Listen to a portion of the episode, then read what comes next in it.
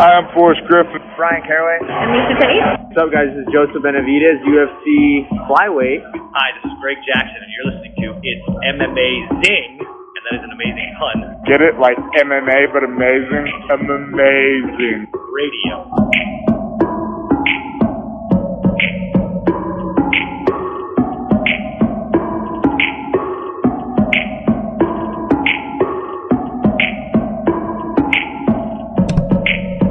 Welcome to It's M Amazing Radio. I'm your host, Dr. Law. With me, as always, DJ Mark. What's up? Also with me, Kid Presentable. Yo, you know, it's a shame we don't do the uh, video format anymore because uh, our listeners would get to enjoy it. Me and Mike got that same fucking shirt on right now. Yes. It is a wonderful time. And the man wearing the same shirt as this man, Lavender Gooms. I want to wish all of you and hope you all had a very good Armed Forces Day this past Saturday. Mike's got that holiday candor on point. yeah, Mike just got all the holidays listed right now. It's also like Donut Week or something. He didn't give a shout out to that. one. Always donut day or pizza Yeah. day or taco day. I feel If you Hard- compile it, there's like five Bobby. of them a year. Yeah, there, there's like five of yeah. Each one is multiple times a year. You know, It's the donut. It's that. It's, it's a big donut being like, "Hey, sales are down. We gotta remind everyone that we exist." Yeah, there we go. Um, all right, boys and girls, we're gonna talk about. You know, this is barely an MMA podcast today, folks. I'm not even gonna front because Mark's gonna talk about the main event from this past Saturday, Oh yeah. and then we're gonna talk about Sage Northcutt's face being in eight different places now, and uh. I don't even know if Paulie Malignaggi versus Artem Lobov even counts. We don't even know if it's this weekend or not. We think it is. No, it's like a month from now. oh, fuck that. We're not even going to talk about that one. Um, maybe we will. And then we're going to talk about Game of Thrones until uh, Stefan actually wells up in tears of anger. Um, little stuff. Honestly, I'm pretty far along the stages of grief. You know, um, I'm like one step away from acceptance. Oh, So is I that, think, is I, that depression? Which one's the last? Which one's the fourth one? I think depression's part of the steps. isn't I, I think I think depression and grief are the are the Grief. thing you're going through. No, okay, what's No, one of them. One of the stages is like depression. I mean, I'll tell you these motherfuckers the answer here.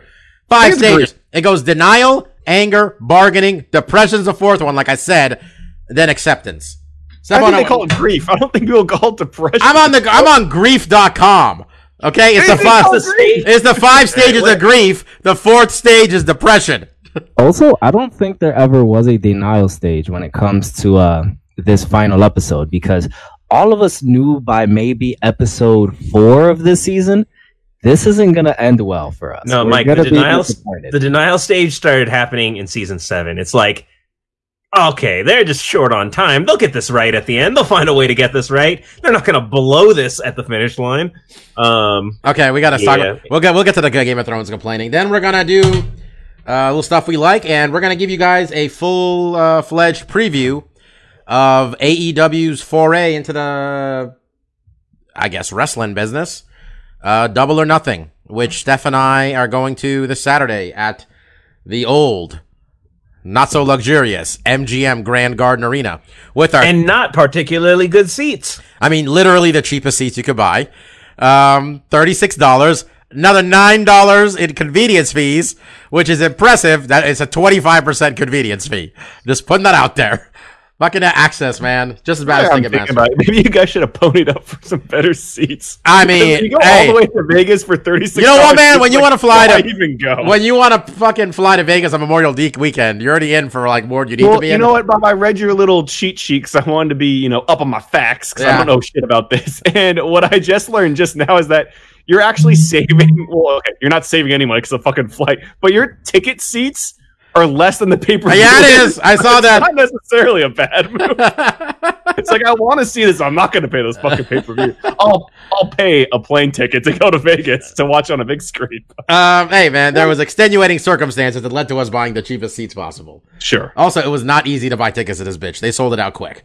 Um, all right, guys. Um, UFC was in, I want to say Rochester this past weekend. Um, where five round main event between two guys fighting at welterweight who used to fight at lightweight. The former UFC lightweight champion of the world, Rafael Dos Anjos, took on a man who competed for, I believe, the interim UFC lightweight championship, Kevin Lee. Um, Marcus, Kevin Lee's gas tank didn't get fixed by moving up 15 pounds, did it? Yeah, I mean, there's not really a ton to break down because if you saw the fight, you kind of knew who lost what, and it was really Kevin Lee lost this fight just because, like what, what Bobby said, his stamina just wasn't in there for the full five rounds at 170 against against Dos Anjos, who's who's been at welterweight for a good while now, at least a couple years, and kind of made a home here.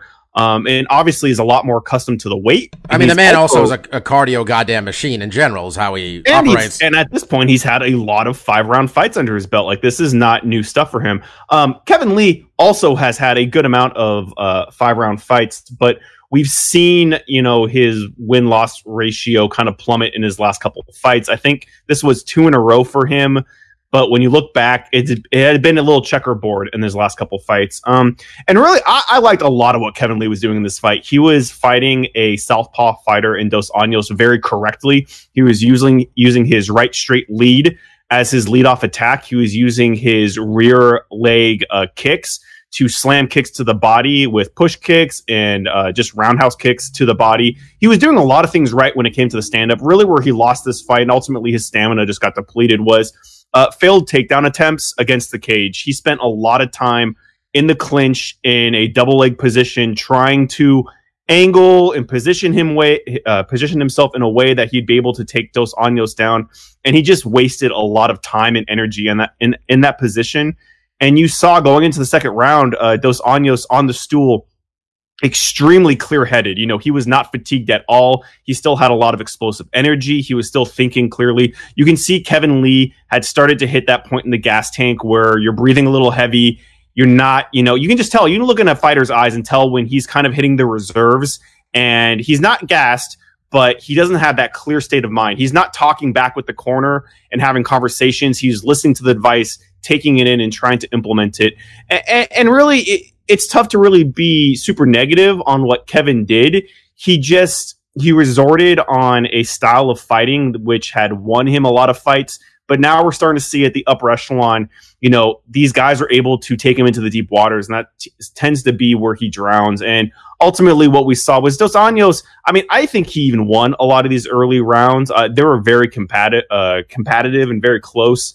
Uh, it's but when when you got into the third and fourth round, you can really see Kevin start to um, just not put the output. I think in the third round, really, he didn't score any takedowns. He only threw a couple punches, and ultimately in the fifth round, the the ending sequence was Kevin Lee taking a misguided shot. Getting on his hands and knees and, and really having no defense at that point. Uh, Dos Anjos quickly took his back, threw some punches. Kevin Lee gave up mount was in mount, basically threw an arm up, just saying, "Please choke me out." And uh, Dos Anjos obliged. Uh, so really, at the end of the day, you know, Dos Anjos looked great. Um, like Bobby said, dude's a cardio machine. He's a dangerous uh, fighter. He's ranked three in welterweight for a reason. And I think um, when you look at Kevin Lee, obviously still has some issues with his gas tank and how he chooses to stretch out his stamina throughout the round. He just wasted a lot of it. I think if he would have just stood up with Dos Anjos, this fight could have been very different. He was doing pretty well on his feet. Um, and ultimately, you know, moving up to welterweight, I think might be a good move for Kevin Lee, not that to cut Man, the weight. He's got, he's got to manage that tank, though. I think he's got, honestly, he's got a decent relationship with Tyron Woodley. He might want to make a phone call there. Because Tyron Woodley learned, as a guy who had a hard time managing his gas with a similar body type, how to manage it better while still being explosive. Just saying. Yeah. That would I be a good person just, to talk this just the other mitigating factors. He's going up in a higher weight class, and this is a five round fight. You know, I think all these things kind of led into him not having a great first experience at welterweight.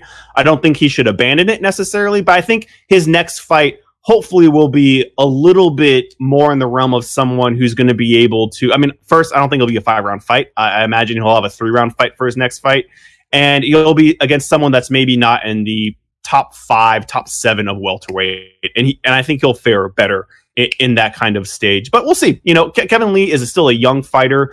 He's definitely hit some roadblocks here, but hopefully they're learning curves for him because I mean, obviously he has time and the athletic ability to be really great in this sport. He just needs to kind of, you know, make some small adjustments in how he trains and how he, like Bobby said, just utilizes that stamina. You know, he has, it's not that he necessarily has a bad gas tank, but he spent a lot of it failing takedown attempts in this. And I think the game plan needs to be okay, you know, if you're not getting that takedown off the first shot, if you have to grapple against the guy against the cage, maybe it's better to break off and let's just let's just box with these guys because he has good hands. He showed in this fight. He definitely knows how to fight southpaws too because we definitely saw guys like Eddie Alvarez just just look confused out there against southpaw and eat those left straights. Uh, he knows how to fight these guys. He has a good skill set. He just need to needs to utilize it better. So I think we, we can still see a lot of good thing, good things in the future from Kevin Lee. He just needs to make some adjustments in training and how he fights. Um, yeah, Kevin Lee, he seemed really disheartened when they uh really seems discouraged with that loss. I was gonna say I saw his tweet and I was like, I, I was kind of shitting on him a little bit just for fun, but like when I saw his tweet, it was like this shit really makes you question what you believe in. Like I, I was like, he's having a little bit of an existential crisis. It sounds like, and that's a tough spot to be in. Yeah, he's uh, he's got to you got to lean on your coaches, lean on your support system a little bit there because he's a very talented young fighter. He still has a lot of room to grow, and if he can manage the tank, and you know he's got all the tools in the world, man. He's just got to be able to handle his explosiveness a little bit better, and maybe not burn out uh, based on emotion a lot of times too. It seems like. these these losses are the, probably the toughest when you have a really good fight. It's just like the Rose fight. You're fighting great. You had a great fight. You had a good game plan. There was just certain things you needed to tweak live in the fight that you didn't. And it's because there's not a lot to take back. 'cause it's not like the dude didn't train. It's not like he didn't make weight. He did a lot of the preparation that he needed to do, and it just wasn't good enough. And that's probably the hardest roadblock a lot of these fight fighters face is when they train perfectly. They don't get caught with a punch. They don't make a stupid mistake and get caught with a submission. They have a good fight where they really perform and the other guy just beats you. That's really disheartening. You have to take those small tweaks and really think like, okay, if I just make these small tweaks, this fight could have turned out a lot different. I need to kind of readjust. And it's tough when you have a good training camp and you're in shape and you perform well. It's not like he had a freak injury. He just got beat. And those are the toughest losses. And I think, you know, obviously after the fight, uh, it's really sore um, and fresh. Give him some time. I think hopefully his headspace will change and we can see him in there uh, as a better fighter. But it, it's a lot. These these tough these loss these types of losses are probably the m- most mentally damaging a fighter will have. Uh, also on this card, uh, we had um, Felicia Spencer showing us again that Megan Anderson's ground game leaves a lot to be desired, putting her away with the rear naked choke, and then I guess she wants to fight Cyborg, and Cyborg's like, "Yeah, man, I haven't fought anybody in like in a while. Sure." Uh, Vincente Luque dealt with a pretty short notice change, um, and Derrick Krantz punched him right in the face when the fight started. He recovered and took care of business there. Oliveira making a point to keep that fight standing. Marcus uh, took care of Nik Lentz in what about seven minutes there. Um, yeah, I, I only saw the highlight of Yeah. this one. Um, he got him with a great knee and then finished him with punches. You know, I actually, this is the only other fight I went back and watched on the app. Um, his striking looks great. Uh, he he struck. He his his punches were had his hand speed, his precision. Um, they just look sharper than they ever have in his career. Um, I didn't even realize until they kept saying it like three times on the broadcast that um, I guess dude has the most submissions in UFC history. yeah, I'm not Like, shocked by that. you know, like there's a lot of I just you think of guys, but I guess he's really been finishing them, and this was his first standing one. Um, if he's putting it together, we kind of forget he came in super super young. He came in at like very Holloway esque, like kind of 19, 20. So it seems like he's been around for a while. He But um, in hot too. I think his first win was a knockout too, and people were like, "Oh shit, we thought he was a submission dude, and he's got hands and feet and can do Muay Thai." And yeah, we, we just saw that that wrinkle again, right, in this fight. Yeah, it's just he's looking like he's in his mid twenties now. He's kind of looking like he's a future contender. In his prime. Um. I mean, it's Nik Lentz too, but the dude's a tough grinder, and to just actually finish him, and I think he's finished him all three times now. To be honest, Oh, that's Uh, right. These guys they, gotta- fought like they really got to stop. Feeding One of them Nick was like Lentz questionable. I remember there was like a, a bad knee or some shit. There's something There was an illegal knee that led to a submission, so it was a no contest. Right. But dude was getting wrecked up to that point. So it's you know, a- as great as Oliveira looked, they are also just kind of feeding him this guy over and over again. Also, lightweight. Who's It's the, like, there's a who's the guy that Jacare keeps fighting? uh, Kamo- Uh, that- yeah, Kamosi. yeah. So like you guys Yeah. got to stop fighting each Yeah. other. We know how we, this we goes. know we know that this book has been written. We've seen all the chapters. Let's let's go on to the next one. Um, and then Aspen Ladd uh, beat Sijara Eubanks. Um, three round fight, fight of the night. Uh, Aspen Ladd, as I mentioned, Ben Folks saying that she is the best MMA fighter to follow on Instagram. Well, besides Derrick Lewis, of course, because Aspen Ladd's entire Instagram feed, because I started following her, is just her hiking with her two dogs.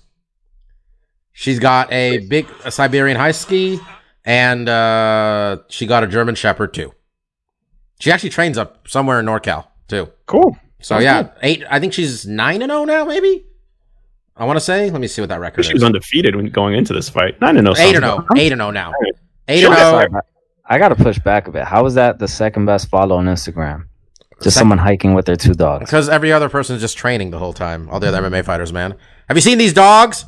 You, you, Bobby, you know what I've seen wanted. dogs before. He knew where you thought you were leading with this. Oh, a woman account. Oh, it's going to Yeah. be all titillating because that's all Mike cares about. Exactly. Mark's, uh, Mike's Oh, like, there's gonna be uh, titties uh, all over the place. No, a, a lady just being scantily clad doesn't make it a good Instagram account either. Well, I say When you heard dogs, you thought it was bad. Mike. You know what? I enjoy her Instagram account. I will co-sign it. I'm not saying it's the best in the world, but I think it's a it's a nice thing to see. I Just her walking your audience, Bobby. It's the first thought I had is like it's the opinion of a guy who lived in California but chose to live in Montana. Yeah, he he's got his that's his demographic. Hey man, Yeah, I, I'm saying I enjoy it as well. That's what I'm saying. I'm enjoying it as well. Uh, big win for her. She's still very young, 24 years old from Folsom. Uh, 8 0, man. Yeah, I need to catch this fight. I forgot about this. I mean, fight. she's beating people you know too. You know, you beat Lina Länsberg, you beat Tonya Evinger, you beat Sijara Eubanks. None of those are easy fights. So, at 24 years old, beating three title contenders, I guess. Didn't Lina fight for that fake belt at 45 maybe? Whatever. They fed her to Cyborg. At least two title contenders. Um, anyway, um, yeah, that's it. UFC's not going to be back. I, Mike, you were tasking me earlier today about like, does the UFC not run shows on Memorial Day? There's normally events on Memorial Day. They used to be a thing. Used to be one of those Vegas weekends for them. It was Memorial Yeah, Day, um, um, Fourth of July, and uh, New Year's Eve. Those were the three Vegas cards. Yeah, that's uh that's what I found surprising. Um, without even looking for uh, ev- without even looking at MMA news to see if there was an event, I was already setting myself up to write the uh, the predictions article. And when I went on MMA Junkie to see who was fighting, I noticed there were no fights. So that was when I, I reached out to you, like, wait a second, like, does the UFC not have fights on Memorial Day anymore? They fear AEW. It's simple as that. Um, no, yeah, there's nothing until next the weekend after next with the card in Sweden that looks exactly like a card in Sweden you imagine it would. Um, Bunch of white people. Well, I was gonna say Alex Gustafsson fighting in one fight that's relevant, and then a bunch of other random shit. Um, the next real big one is on the 8th of June. Two title fights. Henry Cejudo, Marlon Moraes for the vacant bantamweight title. And then Valentina Shevchenko is going to baptize Jessica Eye in the flyweight championship bat, about. You also got Tony Ferguson and Donald Cerrone on that one. So that's a big one that's coming up. Um, Mark, Sage Northcutt got punched in the face Yes. real hard by a f- guy with 80 kickboxing fights. Um, and he broke his face. Yes, he he smashed it up real good. Uh, if you went on the MMA sites uh, yesterday or even today, as you guys are listening to this, um, you probably saw a nice X-ray uh, picture of uh, Sage's skull all smashed up. His him in a hospital bed with his face all bandaged up, and then Uriah Faber went on. I think it was MMA Hour today and said that he had 30 fractures in his skull, and it was nine hours of surgery. Uh, but Sage is still positive, go getting guy like he always is. Hey man, he got to fly all the way to Asia. Okay, could be worse. He got on a he got on a trip. Okay. yeah, it was a 29 second, really quick fight, and I guess it was it was that it says welterweight here, 84 kilograms, but it was at 85. Well, the welter see one FC does same day weigh in, so you pretty much welterweight to them means you pretty much show up at 185. Right. Okay. Yeah, you go. Everybody's up a weight class essentially. And I guess like, and I, I was just hearing this about because of Uriah's, and I don't, I don't know how One FC does weigh-ins or any of that stuff, but I guess like they're not public, so you don't really know whatever. One FC just says one FC just says stuff, and it's half of it's not true. Like they said, they have more viewers than every other. They said they have some absurd number of viewers, and everybody's like, "Yeah, that, that's not true." They just say shit. Asia, and They stuff. just say shit. yeah, I just don't know how they how they run things over there. But what I do know is that yeah, Sage went over there and he he got smashed in under 30 seconds. Um, the guy he was fighting, Cosmo Alexandre. Uh, I mean, Bobby was like seven time Muay Thai champion. He's eight and one in MMA. obviously, someone that you know, if you had the scouting report on him, probably don't want to stand with this dude for too long. Sage wasn't trying to, I guess. He only was 30 seconds, but yeah, he got cracked with an overhand right and, you know, basically knocked out face first. Um, and it was a pretty bad one. I think at this point we can kind of look at, you know, the, the trade that ONE FC did with UFC and some of those maybe aren't working out as maybe as well as they hoped, or maybe they're working out just as Everybody got beat up, but Ben Askren managed to get a win after getting beat up. well, except, except Mighty Mouse, right? He got a win. Mighty Mouse got beat up too in that fight. No, it was He bad. Honestly, Mighty Mouse got beat up less than Ben Askren. Ben Askren got beat up the third yeah. worst. fucking beating. But I, I, yeah, I think really at the end of the day, what you can kind of glean from all this is that, and and we're as guilty of as anyone else. You know, you can think of these other organizations as second mid tier as much as you want, but the fucking dudes in any organization are probably skilled and there to fucking fight. And especially when, you know, we consider ONE FC to be a smaller promotion, but it's kind of like the UFC of Asia. And all these guys from Thailand and China that are just chomping at the bit to, to make a career out of this are fighting in this league. And you have to imagine when these dudes are getting getting the call to fight Eddie Alvarez and uh, Sage Northcutt and Mighty Mouse, this is their fucking opportunity of a lifetime. And I think for guys like Eddie Alvarez and Sage Northcutt, this is kind of a step down for them. And maybe they're not mentally getting as prepared. You know, I'm not trying to put anything out there. I don't know what the preparation was. I guess um, Uriah did say preparation for Sage for this fight wasn't great. He didn't get a full camp, and they didn't know about the weight cutting stuff. There were some injuries. Not taking anything away from the fight, but we just we see this a lot. You know, we, we you like to think the UFC is just top brass, and if if you get the call up there, you're the best in the world, and everyone in Bellator and ONE FC and Premier Fighting League are just scrubs hoping to get the call, and it's just not Professional Fighters League. Professional fighters league. I, I always forget what they fucking call themselves now. But I mean, and it's easy for us to him and haw, and we don't cover it because it's not the big guys. But there's fucking killers there. There's fucking killers everywhere. You know, you go to a King of the Cage card, you're probably going to see two, three guys that are fucking legit and just need the opportunity to really showcase themselves. Um, so yeah, I, I think that's really the big takeaway. At least what I've I taken mean- away following the sport for so many years, and these are just more prime examples of it. They gotta they gotta talk to Scott Coker about how you book your guys, man. I mean, and then there there are promotions that just feed dudes, right? I mean, you Yeah, could man, Scott Coker would have got would have gotten Rudy Bears to fight all four, all three of these guys. I mean, right out the more same night. recently, we had that uh, Mountain Dew contest winner. Oh yeah, on Jack Oh, yeah. Swagger. that was that was that was exactly what happened there. The guy, lit- Jesus, that was terrible. Um, way to go. Uh, And but there's also other upsets. Shinya Aoki lost in his. Uh, oh yeah, um, Christian, uh, Christian Christian, Lee. Christian Lee, the brother, the younger brother of Angela Lee. Uh, yeah, he's like eighteen. He's a young kid, man. These that family, yeah. Angela Yeah, no- Lee, the um, still holds one of the belts in ONE FC. She was going for a second one and lost, but Angela Lee's awesome too. They got some guys in ONE FC, man. yeah, and I mean, and this wasn't just. I mean, Shinya has some big holes in his game, primarily when it does when it comes to not grappling. Mm. But Christian Lee had to fight out of some shit. He won this fight in the second round. He got taken down in the first and fucking pretty much got armbarred. That was a really fucking tight armbar from Shinya Aoki. Christian Lee pulled it out and got the win. And there was other upsets here. Nieky Holzken, who is their lightweight kickboxing champion, lost a unanimous decision. He got dropped. Nieky And then- Holzken's in ONE FC. Yeah, I- they have like a whole. What did they get with Nieky Holzken? What did Glory lose Nieky Holzken? I, I don't, that's the thing is like we used to be K1 was the shit, and then it was Glory, and then Glory went away, and it's some other shit now. And there's another kickboxing promotion, and ONE FC has a lot of these guys because Giorgio Petrosyan, who's also one of the best K1. They got Giorgio Persian, Persian too. God damn it! What and happened he to all lost these other promotions, He man? lost his fight by split. So th- th- this card was just a lot of upsets across the board. Um, and Sage Northcutt fighting a guy, you know, Cosmo was not on my radar at all and just got smoked. It's not like I don't think any of us thought Sage was like, you know, top tier guy who was really going to run the, the division or anything. But he was a he was a great athlete who had a good skill set, and he got trounced too. So just showing you, you know, one of C's got a lot of depth. It's just a lot of guys we're not familiar with, and I, I you know what I want to see more one FC guys we don't know going into Bellator, going into UFC, and seeing how they mix in with the guys that we do know and have a measuring stick for. I think that'd be really fun. You know, I'd like to see fewer UFC events so I can go back to watching these random cards. I mean, if we had fewer UFC events, this one FC card might be on our radar, right? But Yeah. we're so bludgeoned with there's UFC this week and this week and this week. We kind of forget there's all these other organizations that have fucking fantastic fights too. So Exactly. Um. All right. So Wait, yeah. breaking news on one FC. Wait, breaking news on one FC. You know who they're reporting is going to one FC right now? Who? ooh, Sexyama. oh yeah, that's Oh. right. He's putting they're dusting him off and bringing him back on the. Their, I, I'll you know, see him lose to somebody. He's I bet beautiful in a loss. I don't think you mean dusting him off, Mark. I think you mean tanning him up.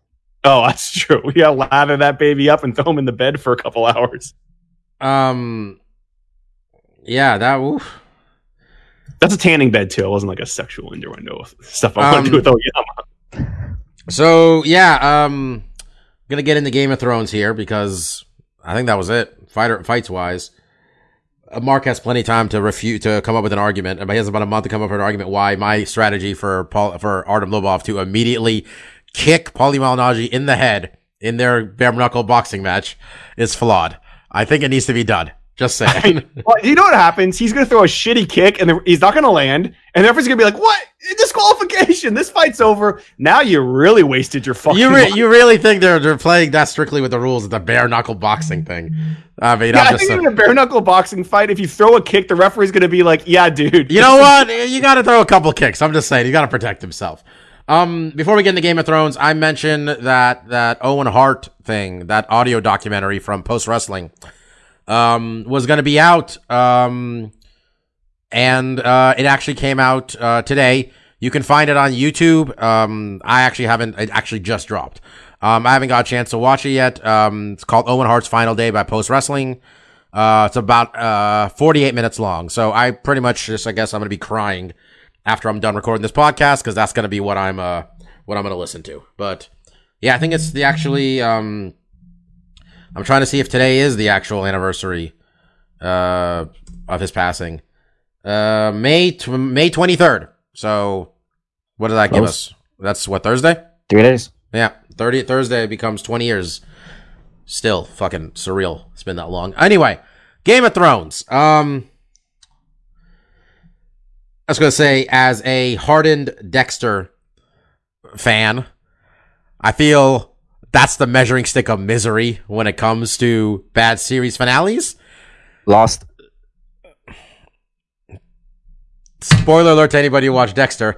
Did anybody go become a fucking lumberjack for for no reason in that one? Uh, no. Okay, now just saying. I didn't watch Lost. Maybe it was just as bad. For me, Dexter's my measuring stick of misery. How I Met Your Mother was pretty bad too. Um, Game of Thrones is more in the How I Met Your Mother level of bad. I think. Um, at least for I me I though. think that's a, okay. Go ahead. Go ahead. I mean, then again, it, then again, it's just it's all personal preference, and it didn't. That show wasn't as important to me as it was for a lot of the other, you other guys. But I remember just watching it last night, halfway through, thinking this is like a fever dream because this can't possibly be like this was what they made. Like this is like the like deleted scenes that they just cut out because it was too like long. like what are we doing here? Um, when Jon Snow and fucking uh Tyrion were just talking to each other for 10 minutes. I'm like, I don't have time for this, man. What are we Let's get going with this fucking episode. Um yeah, I didn't like it. I thought it was I thought they managed to make a lot of things I watched ultimately pointless, which you know, that's just, you know, the three-eyed raven stuff. What was the point of that? If he didn't get to use that, what was the point of anything Arya did after killing the Night King. Anyway, um, Stefan, I'm gonna let you go go lead into this more because I know you're a super fan and Mike is too. So go ahead. Um, first, I'm gonna uh, defend like, oh, I wouldn't put that in any means with uh, How I Met Your Mother because How I Met Your Mother is the worst ending to a sitcom in the history of sitcoms. Um, that is how I feel about that show. Um, I don't like the ending, but I fully could have seen this ending. I, I could have foreseen this. This was a scenario that was on the table to me. Um, like I, I understood it, but me not liking the ending has nothing to do with episode six. It has to do with episodes two through six. It's it's what I've said. That it's it's not what they've decided to do. It's not what happens that annoys me, and I think annoys a lot of the super fan base. It's how we got here, and how we got here really doesn't make sense. The connect foreshadowing is not plot development. I know I keep people throwing up, but they foreshadowed, but they foreshadowed. That's not plot development. Foreshadowing doesn't is not a character arc. It's it's a, it's a t- hint on where we're supposed to go, but the rest of the story is still supposed to tell you how we got there. Um, and that that's really what's wrong with this. The only thing that made me angry in this episode is when Bran suddenly makes a smug ass smirk and says, "Well, why do you think I came all this way down for?" And I'm like, the kid who doesn't feel anything, who wants nothing, who lives in the past, not the present or the future, suddenly has a snarky quip about, "Of course I'm here to be king." Like that was stupid. That was just stupid. It's it's not cheeky. It's just stupid. He hadn't Um, displayed any emotion since he had become the three-eyed raven, but now he's Seinfeld. he smirks three times in like the final 10 minutes of this whole thing and i'm like the fuck is happening right now? And that's where bobby your thing about being in a fever dream is just like am i delirious? Am i seeing things play out the way they're playing out? Like that there would be no king that they would go to a democratic representative like representative like democracy or whatever. Like these were scenarios that were on the table but it's like how they executed it shitty. It sucks like and it, it sucks because the actors are great. They are acting their asses off the characters are great. Like as much as i hate things like emilia clarke had a tremendous season you know like she emotes well. Like i think it kind of sucks that she hasn't really been able to take off in her career in other regards. Kind of the other projects she's worked on haven't really panned out. You know, it was cool when she got to be a part of Star Wars, but that's when Star Wars suddenly took this unexpected like dive in like you know public opinion. And like I, I think she's great. I think she's tremendous. I, I love a lot of the characters. Um, you know, Mike, I'm sure you got your complaints, but I'm gonna spiral into this rant. Is as much as I hated things, and this is why I'm not necessarily mad. This is why I said I'm in acceptance. Um, as much as I didn't like this conclusion we came to, I fucking loved the journey. Um, I absolutely loved the journey and that's really what most things are at the end of the day. Um, there's how many adages are there about it? It's it's not about the destination, right? Um, the destination will rarely be what we want it to be, but fuck, I loved the journey. That's why the destination's painful, though, right? Is because I did feel invested, like Bobby. A lot of things, like what was the point of so many things if this is where we're going? Um, Jon's lineage, which is the crux of the story, doesn't mean anything. The story goes that the only reason Martin gave his blessing was because he asked Benioff and Weiss the simple question, "Who are Jon's parents?" And if you know that, then you're paying attention to the story. But to come to a conclusion where that does not functionally matter in any kind of way, that's a hard pill to swallow. It's the failures of the Last Jedi. It's not good enough to have a twist where you just throw everything out. If the twist is that oh everything you've been paying attention to doesn't matter, that's not a good twist. That is terrible writing. That that makes it a big middle finger to all the time you spent watching the show and investing in it. Because if you're building it up that this matters and then at the end you just say this doesn't matter, yeah, that's not a good twist. That's a big F you. Ma- Mark hasn't been watching it, but I think what I we had a little exchange when we were just talking about it today is, you know, I said the show had a lot of highs. There were really great action pieces, there were great visuals, there were still really good character moments in between, particularly episode 2. Um, but I said at its lowest lows, the season made me feel dumb. It made me feel dumb for being a fan of this series.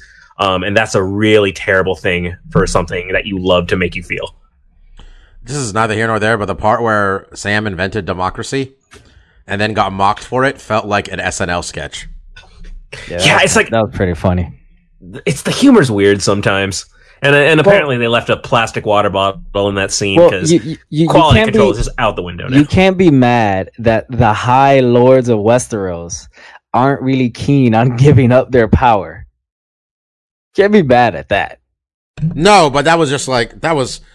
I mean, that was just a haha for no reason. It is. I like the uh, over the top type comments though, where they're like, "I guess I'll give my horse a vote next." That was, and yeah, I did like when Sansa told her uncle to sit down. That was funny. Yeah, though. that was great. That might have been the only part I really truly enjoyed. Also, I'm, I say this, I'm not trying to be funny when I say this, but when the fucking dragon was looking at Jon Snow, I thought because I honestly thought Jon Snow was imagining like this whole scenario because it was fucking weird. You, you thought Um, this was like an episode of Dallas? I thought I thought the dragon was gonna fucking talk. Swear to God, I thought the dragon was gonna talk. Bitch, you killed my mother. Um, I really thought the dragon was gonna say like, "I run shit now." effectively. I sent I sent Bobby this meme earlier, and it was uh, basically that Drogon's point of view was that the chair killed his mom, Uh. and that's why he was so angry. It's like, oh, she got stabbed Oh, by I- one of the swords the chair is to, to continue with your the dragon's gonna talk, Bobby uh, Boateef, it would have been great. This would have been a great twist if the dragon starts talking, and it's Sean Connery's voice. Boom! Dragonheart is in the same universe. He is the last dragon. I mean, yeah, that was also Arya. Just is a is a Christopher Columbus now. Uh, speaking about things that didn't matter at all, um, Jon being a Targaryen, uh, basically the whole season, the fact that Bran has superpowers didn't really matter at all, even against the Night King. And one thing that was pointed out in a post I read today, Arya did not use her face power once all season. I thought she was gonna be the goddamn dragon, or I thought no, not the dragon. I thought um, I thought Bran fucking what's it called? That What's it face called? changing has really come a long No, way. what, what's it called when Bran does his shit? Like Warging. Wargs. I thought he was the dragon for a moment after the dragon, and th- then I was just like, maybe he Bran's gonna talk I through think the a dragon. lot of us thought that would be Bran's big moment was to warg into a dragon. Um, yeah, that didn't come into play. Oh, how about how about at the very end when he's king, he says, "Hey, where's the dragon?" And they're like, "Oh, we don't know, somewhere east." And then they leave the effing series on Bran saying, "Well, let me go check." Yo, how does they write a Can you book? get some closer on that? so they write the a song. Uh, was it a, a song of Song ice? of Ice and Fire. And they said God, he, even the way they handled that was so like How do you not mention the motherfucker who went on trial for killing the king, and then he killed the hand of the king? What the fuck? those are footnotes in history.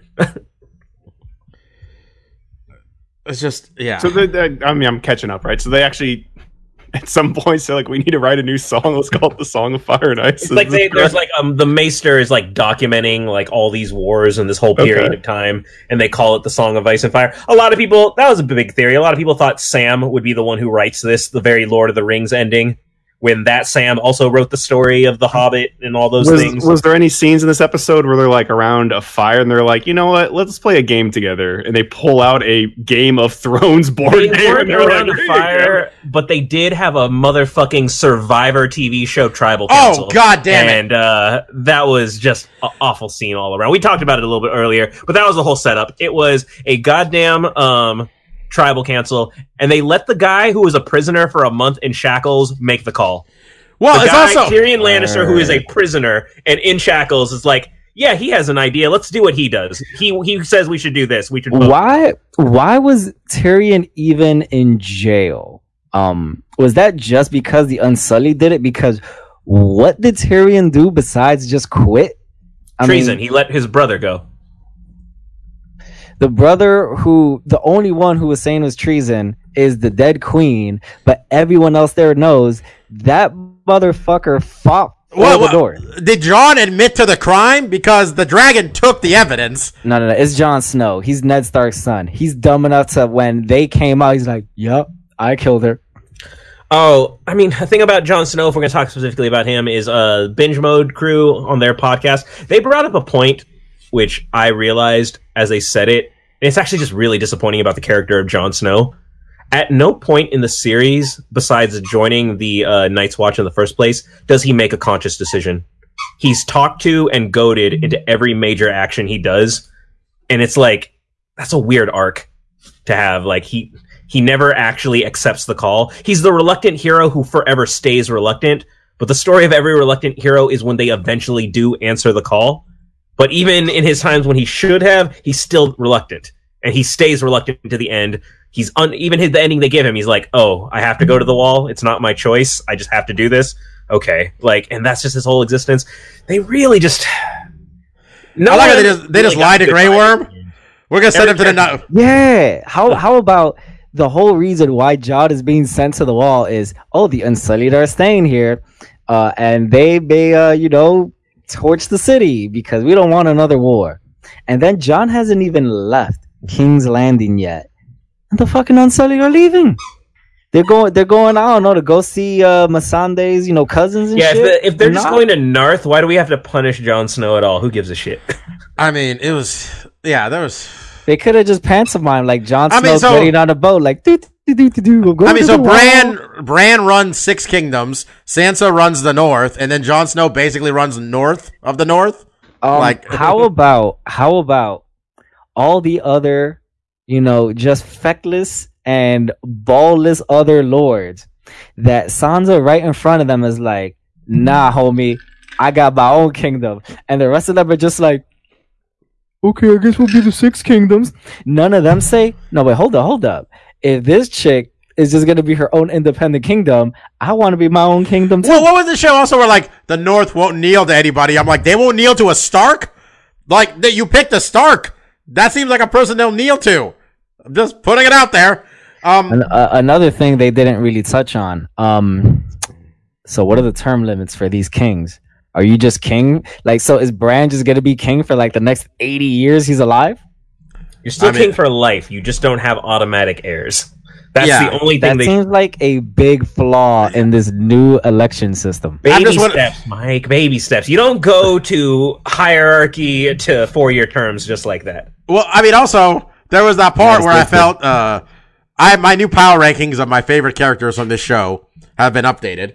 Um, number one is still Podrick. Number two, Tormund has been unseated by Sir Davos. Okay? Because Sir Davos spoke for the audience when they were doing the tribal council he said, Well, I don't know if I get a vote, but I vote I. And I'm like, I don't know why anybody gets a vote, Sir Davos. Brienne's talking. Fucking the one uh, cousin who was uh, all about the titty milk and grew half a foot. Yo, how, Okay. how about that glow up for yeah, Robert Arryn? yeah, that guy. He's got a vote. The uncle they told him to sit this fuck down got a vote. Sam's got a vote. Bronn, Bronn isn't there, but apparently he runs cash Why- now. Like what? why? Why Technically, in the Bronn world would have does gotten. Samwell Bobby, the vote? connection is each one of them are the main houses of the respective kingdoms. What's Brienne? Brienne is not. Brienne She voted right after Sir Davos. okay, Uh, right after. Mostly. Shout outs to the Prince of Dorne, who's just some guy who's there who's not established. When last we left Dorne, all the women called the men and killed all the dudes, and were like, there will never be like a male leader here again. And uh, nah, Prince of Dorne's here. We're Yeah, good. you know, you know who's making a strong push to be in my top five. Uh, and I'm gonna just say it collectively as a people, the people of the Vale, because they suffered the least amount throughout all of these seasons. They Switzerland the fuck out of this. Um, they, they were the neutral party. Say what you will about Lysa Arryn, you know, breastfeeding her child until that kid was like nine, ten years old. She was the wisest, albeit probably one of the crazier rulers of them all. She kept them out of the conflict for the longest amount of time. Knights of the Vale were just there, you know, like eat, eating well, not getting killed and shit. They didn't enter a war up until the Battle of the Bastards, and that was more a rout than anything. They probably barely lost anybody. Yo, they should be kings. Well, well put, Mike. Um, and Ro- and Robin's a handsome man now. grew big and strong from that titty milk. Uh, you guys got anything else? So I want to actually, you know, we can talk about other stuff. But if anybody got Uh, anything else they want to say, I, I just have one more thing. Um, I wasn't that disappointed in the episode, mainly because for the last few weeks, I have been preparing myself to be extremely disappointed by this episode. Anytime anybody talked to me about Game of Thrones, uh, and they were like, "Oh, so what do you uh, what do you think the the series finale is gonna be like?" And I would just tell them, "Not good. That's what it's gonna be. Um, it's not gonna really be fulfilling.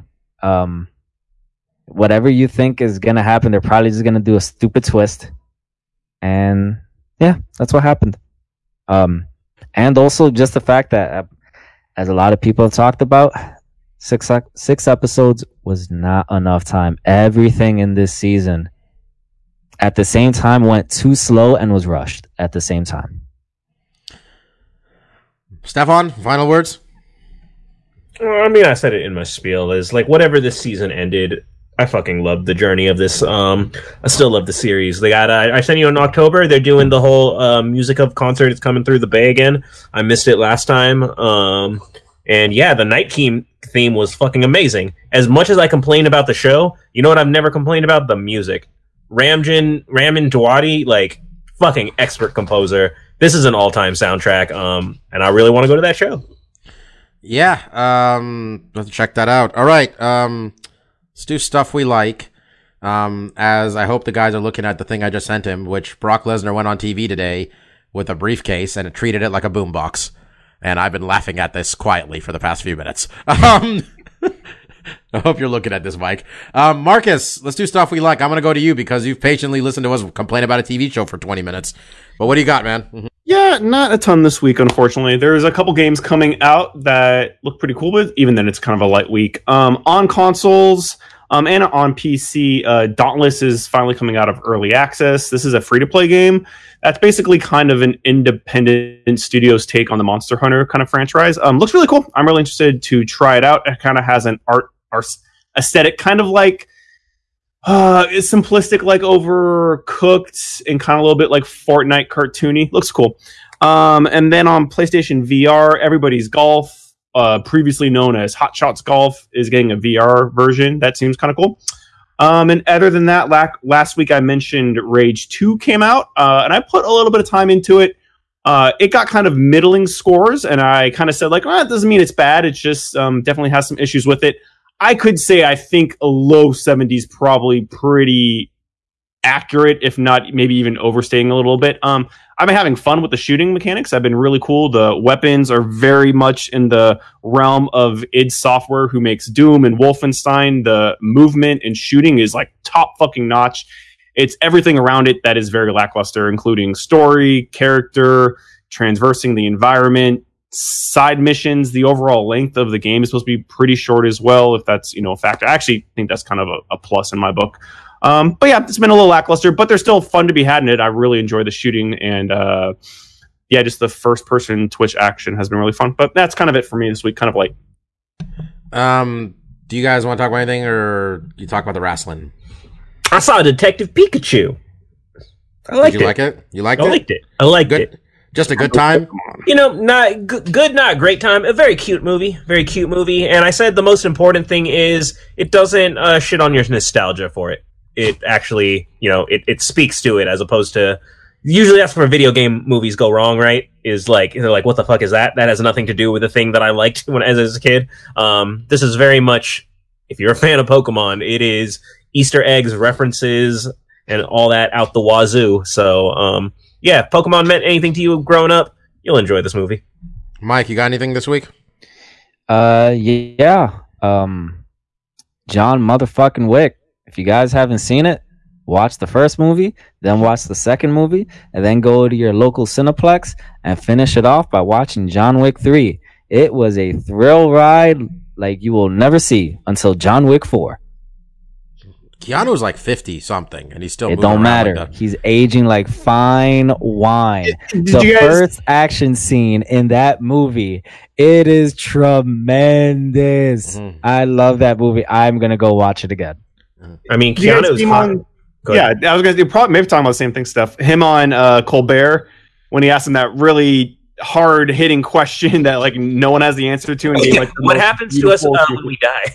It was Yeah. like Keanu Reeves. What do you think happens to us when we die? He like takes a half second beat and he was like, "All I know is the ones that loved us will miss us." And it's just like the most like honest.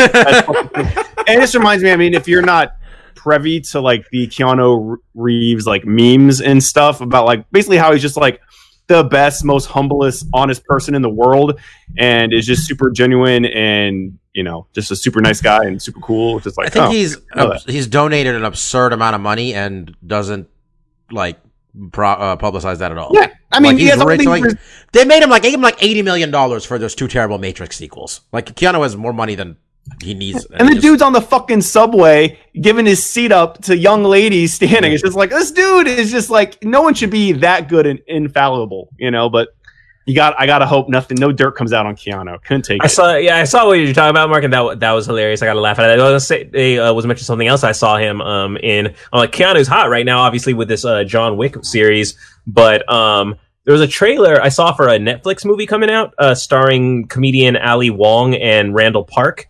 Um, that's the dad in Fresh Off the Boat, Um, and he also has a dude who low key has a role in the Ant Man movies and the Aquaman movie. So this dude is in both the DC and Marvel Cinematic Universes. But it's kind of like a rom com. It's called um, Always Be My Maybe.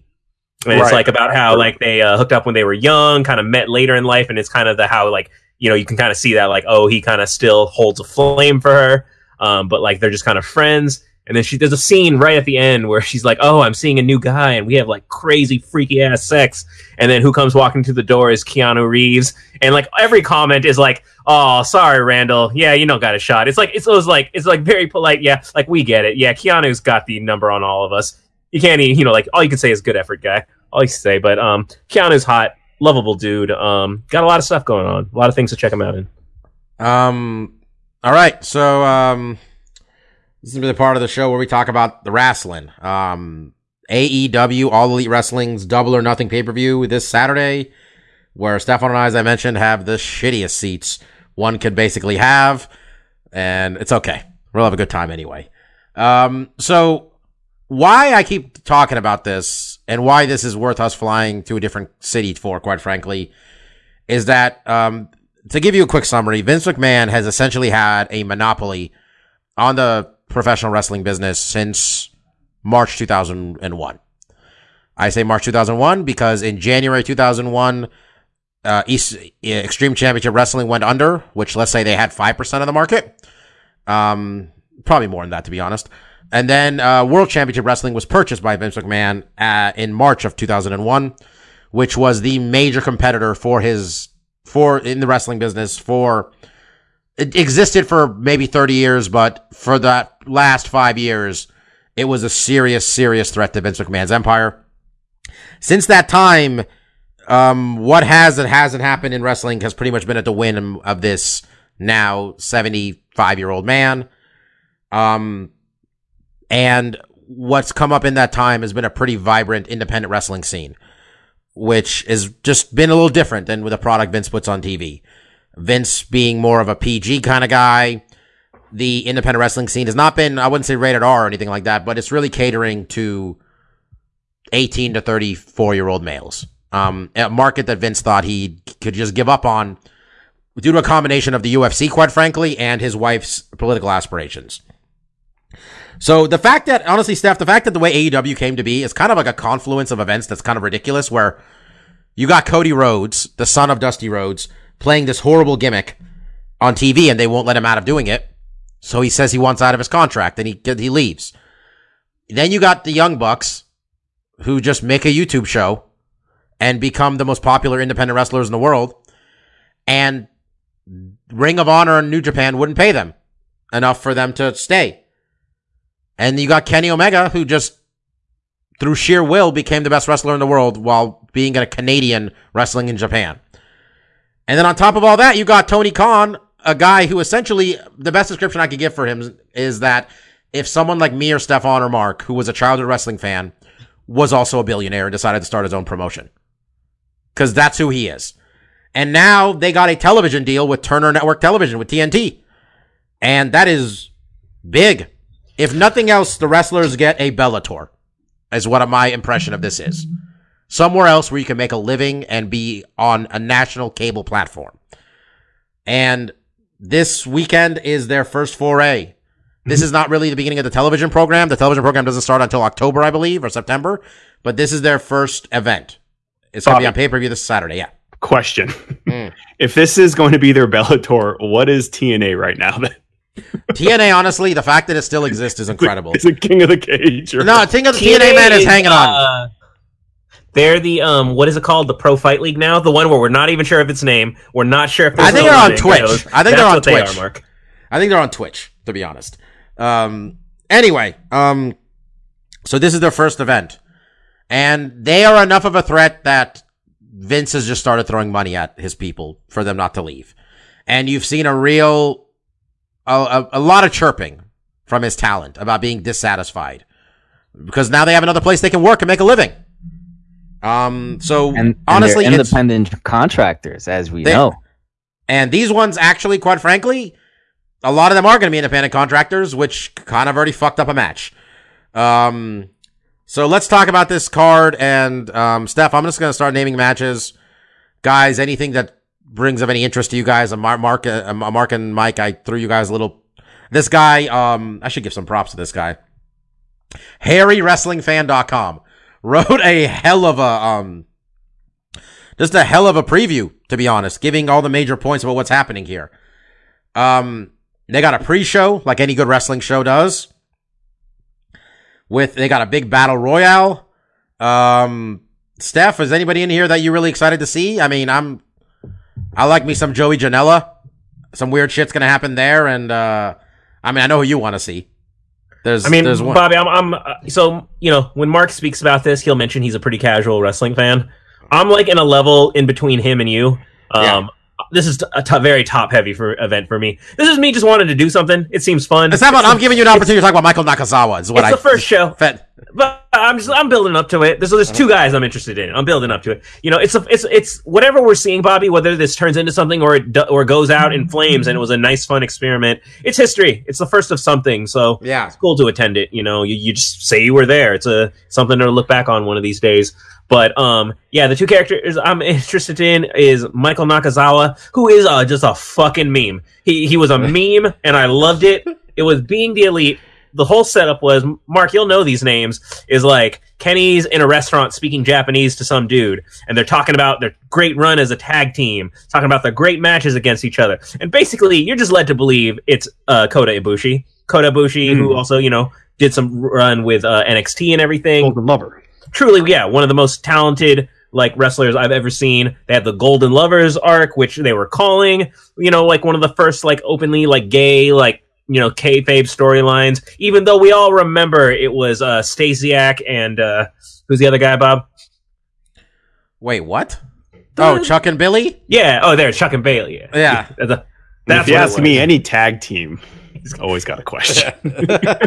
It goes Those way ro- back. those Road Warriors with those spikes gave Mark a lot of questions when we were kids. Well, it's true. You had the demolition with their S and M gear. You, there was some stuff going on. I mean, look, Yeah. you're with anyone in close proximity for that amount of time, you're gonna get feelings for. 'em. I mean, me and Bobby, we got a special thing going on right now. Yeah, We're not on know, the road 24 seven. exactly, you know, it's just- assume.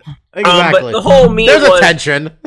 Basically the meme was just that like oh no it's just this guy and it's michael nakazawa and it's like if you're wondering who is michael nakazawa yes that's the whole point of this gimmick who the fuck is michael nakazawa he's not anybody and it's just the uh one of the, the young bucks just really freaking out and becoming obsessed with who the fuck Yeah. is this friend of kenny's that he's inviting to be in our show That's, um, Yeah. that's a fun angle, though. I, I, they also have the thing where Kenny spent all their money on the uh on a, on a festival. He's calling. What's he calling it? The uh, Fyre Festival, right? the yeah, he's calling it the Fighter Festival or something. Okay. Where he wasted all the money on an island wrestling event.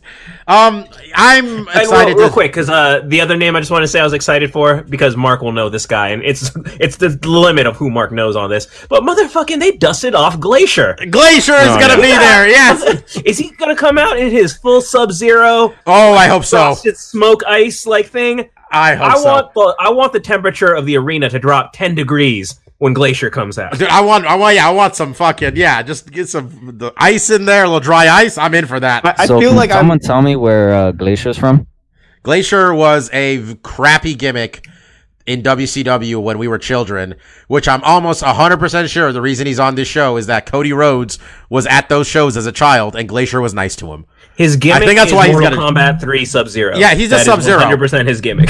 Yeah, they just, they and this is su- where it, it flies too close to me, and I become like the jaded fan where it's like, no, no, no, Glacier's my fucking thing. Like, I was that dumb kid like Cody Rhodes. Like, this dude's like Sub Zero. He's doing karate kicks. 'Cause obviously, I was a, a pro wrestling fan that really just loved combat sports, and these guys were punching each other. I remember other. uh, they had uh what's his name was Mortis. Kanyon was Mortis. But as a child, I thought, well, he's green. Is that supposed to be a reptile? Like, 'cause he came out with Glacier. I'm like, is that reptile? Is that what we're doing here? yeah, when when they when when you guys told me like, oh, they're they're wheeling out Glacier, I was like, no, no, no, no. He's supposed to stay in the past where I remember him as a sweet young child doing karate kicks. I love so much. Um, you also got uh Brian Pillman Jr. in there, and I've seen Fly, Flying Brian Jr. fight uh, fight wrestle a couple times. He's so much like his dad, it freaks me out.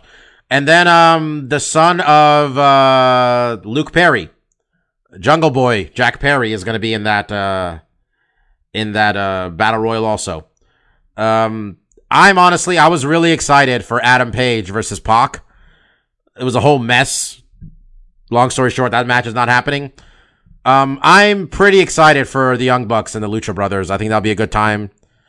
Stefan, they found a way to get me excited for Cody Rhodes versus uh, Goldust. Um, not going by Goldust, I believe. He's just Dustin. doing. A, he's just Dustin, going with that red and black makeup, still looking like Goldust with a you know the player two color swap. Um, yeah. Um, honestly, match wise, I'm not interested. I've seen Goldust r- wrestling matches. He, he Yeah, he's gonna, he's gonna do, he's gonna, he's gonna drop you down, hit you with a slap. He's gonna do a power slam and a bulldog. That's he, the match. He, he, puts you in the corner and he lifts both your legs. He does the running nut kick. You know, like Yeah. I I've seen Goldust. He hasn't go in a while, but I will say, and I recommended it to uh, Mark. It th- there's basically two video promos that came out of the build up to this that were just quite frankly excellent. Uh, the first one came by Dustin Rhodes talking about you know his journey of being Goldust and all that to his whole deal with his brother, and that was great. But truly, um, it was the follow up that uh, his younger brother Cody did. Um, that's the best wrestling promo since uh, CM Punk's like pipe bomb. It's just very well done. You know, if you don't like pro wrestling, it's not going to change your mind. I my disclaimer to this always, is it's not going to make a fan out of you if you don't care. But if you've had an appreciation for it, you'll understand why it's a good promo and the notes he hits. Um, you know, so Yeah. it's exciting in that regard. You know what it is with wrestling, and I, I, I, I want to say the. I'm not sure I'm using this is the right word for it exactly, but I think you either get it or you don't. And when I say I don't, I'm not using the right word, I don't mean like it's like understanding as much as like either it hits you in the right spot or, or you do, it doesn't. You know, you either appreciate it or you don't. There's no middle like. Even if you stop becoming stop being a wrestling fan, you could still be like, like I can come back to it ten years later and be like, yeah, man, I get it. Like I remember why I like this. Like this is there's parts of this I think, and then some people just don't. It's weird. I don't know. It's some it's, for some people it is or isn't that. Um, I remain in awe of Chris Jericho being as old as he is and just being a different character every two years. So there's this that. I think it's going to be another good match with him and Kenny. But yeah, Man, I, this is see this is the match I'm looking forward to because Kenny is the one guy who really sold me on this. Uh-huh. Um, like I think when New Japan rolled around, I hadn't really watched enough of his matches to care that much, but I started to watch him more and more. And like his affinity for the nerd thing, you said he's getting a new theme song, and that kind of bummed me out because his theme song is essentially a derivative of uh, Sephiroth's theme from Final Fantasy. And I'm like, that's part of why I like this guy. This guy is such a video game homage, all the names of his moves and everything. So I just really, and then he is a tremendous performer. Just you know, in terms of this, you know, what he can pull off, the storytelling he does in his matches, it's fantastic. Um, but the one thing that bums me out, you kind of set it up right, Bobby. The the way the storyline is going, he's set to lose this one. I want to see a goddamn Kenny win. I don't want to see a Chris Well, Jericho win. I think if I think Kenny. Ha- then again, I don't. I mean, I think there's if he loses, it has to be like. I think we're gonna see some shit, man. I think we're gonna get Moxley. I'm. I'm. I think Moxley. I think CM Punk is commentating an MMA event on the other side of the country, so I'm kind of losing hope on CM Punk. Uh, Jon Moxley lives, and that's Dean Ambrose. For people who watched a little WWE, he lives in Vegas. For the love of God, get him to drive in. Just sh- show up, hit somebody not named Jericho because he wrestled Jericho already. Any of the other people, okay? Literally, he gets That's the one. That's the first angle they give him is the WWE guy. yeah. It, honestly, it's like Kevin Lee moving up to welterweight to fight Rafael dos Anjos. I'm like, why? Why? What are we doing? Why? Give him a big guy. Don't give him a lightweight. I want to see. I want to see Moxley fight Jimmy Havoc, and I say fight in this regard because there's gonna be no wrestling in that one. It's just gonna be a chair shots. Um, yeah, I'm, I'm, you know, I just, uh, you said it well. I mean, honestly, I don't know. I haven't seen two thirds of these people ever wrestle, but I'm excited because it's just the first, you're right. It's the first time. It's the first event. We just had to get in the building. That's what Drew, uh, Drew, our other person going with us said. I just want to be in the building, man. I don't really give a shit. So, um, Is there any chance we get Vegas lines on this? I don't know, but I'm Do just they have happy. crazy Sec- bets too? I'm just hoping we. I I just like that sexy Chuckie T is on the card because I like saying sexy Chuckie T. It is my one of my favorite nicknames in pro wrestling. Okay, um, I think Aja Aja Kong sounds familiar too. They got, yeah, this is all over the place. This card, so hopefully it's a good one, and we get a replacement match for Hangman. Yeah. I mean, I'll just say this for my two cents because I'm not super invested. Um, like you said, Bobby, it this has this promotion has all the makings of like the underdog that you want to root for because it seems like this is literally the thing where it's like the wrestlers are running the show, right? And Mm. that's something that you know for us that have you know followed wrestling for a long time, and I don't consider myself like a very big fan or anything, but um, you know I I know about the sport in the industry and, and what it will, uh, and it's really cool to see you know that basically the giant is can potentially be toppled, and maybe these guys could make you know a better wage. And and and not even just like make more money but just be more in control of their art you know because i mean you can roll your eyes as much as you want. Wrestling isn't a sport it's a performance. These guys are performers. They're acting out you know i mean scripted events. These guys they rehearse this shit you know and it, it doesn't mean it's not dangerous or that it's not real because it's very real. It's basically a live action stunt show um, that's per you know uh, projecting a, a physical fight you know a confrontation between you know two four 20 athletes at any one time. That's why i've, I've always been drawn to it because the fact of the matter is i just like combat sports and i love the choreographing of people fighting each other hand to hand. Combat has just been something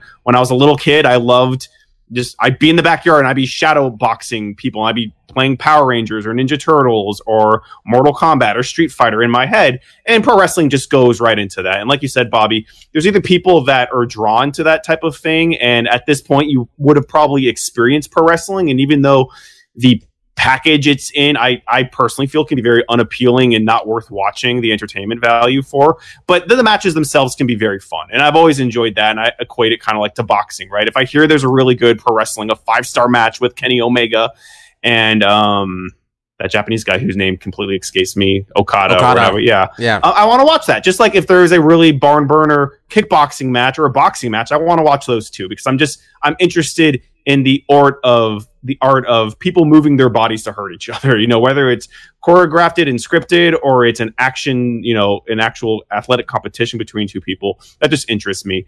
And this organization is interesting because professional wrestlers as performers. They do get compensated well when you're at the top but it's an extremely difficult job where you're basically like bobby mentions often the show you're a carny. You know you're basically literally driving around in a rented suv or a rented sedan driving around the country like a fucking carny. And you know you see these guys on tv and you think they're these superstars and they live this luxury life and they're really in a ford taurus you know, basically driving all night to make the next gig. And that's basically how their life is. And it's extremely difficult because, like we said, they're performers, but it's very real. And these guys incur injuries and they're working all the time.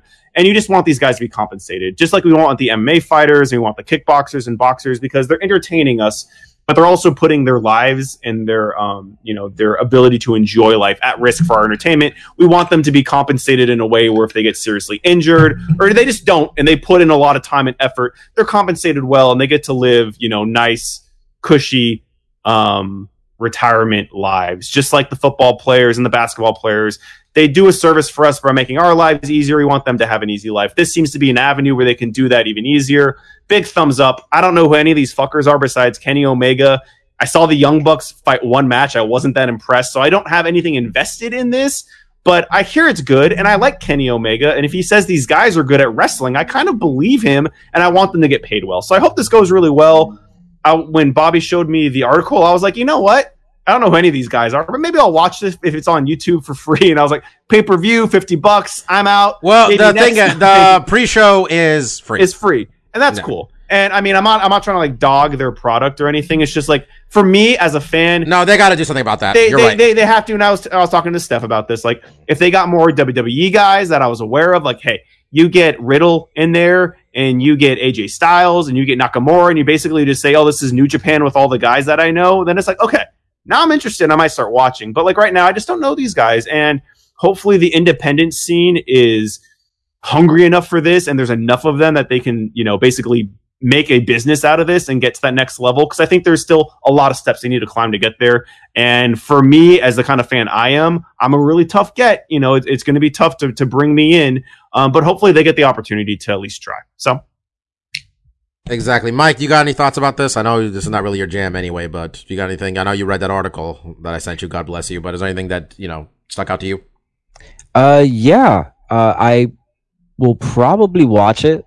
mainly because from the sheet article that you sent, Bobby, it seemed to really stress that this is likely going to be the uh, second, you know, like the biggest promotion outside of the WWE since WCW Yep. uh, wa- wa- was around back in you know in its heyday of 90 you know maybe like 94 to, to 2000 Mhm. so and i saw some of the names on there obviously i didn't know who the hell glacier was but i knew who uh, kenny omega and chris jericho are, are so um, that really interested me and uh, i think if the pay-per-view is less than 10 bucks how much is it Oh, Mike, you're you're It's five times. It's fifty bucks. Yeah, that's a Fifty tough bucks. price. Yeah, for honestly, how man, little $50 yeah, they got they got to get on like a thing, man. That's they why got when to Mike get on. said he was going to watch it, I was like, oh man. You know what it is? They basically have no leverage to like be like to.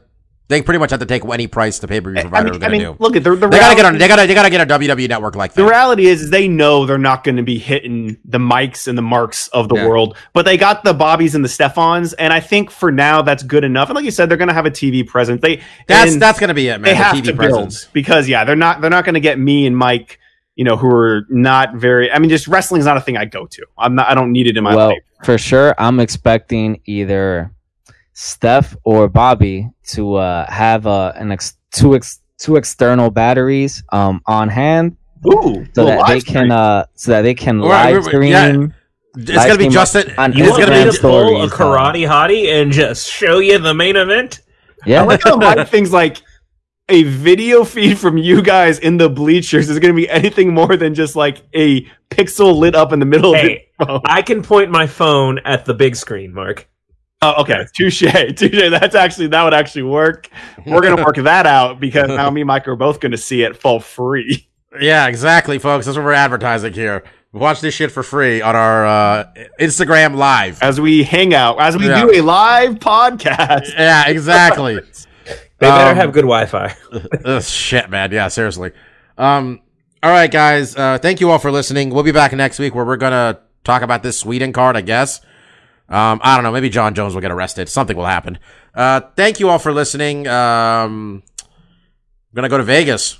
Try to enjoy this show, and if nothing else, eat some question, eat some uh, good food that's bad for us. Man, I'm, you, I'm, I'm all about that old man Vegas trip. Give me a couple, cu- give me a couple of games at the table, a couple futures bets, and What I need some good of you- food. You guys will both double down one time while you're at Vegas. Dude for AEW. Double or nothing, sir. This is a slot machine. double it. Um, be back next week. Thank you all for listening. Um, and literally a podcast. This one where I think we talked about MMA for ten minutes. Pardon me. So, um, You know yeah. what? Put a hit us up on Twitter. Here's the poll: Should we be a pro wrestling podcast? There's not going to be enough votes. We'll This keep- pivot the whole show. It's it's pro wrestling. It does not go as well. it's wrestling. Um, okay, I, I I still got to convince the guys to for my Big E intro to this podcast. Um, anyway, guys, thanks for listening. Uh, peace out. See ya. see you guys.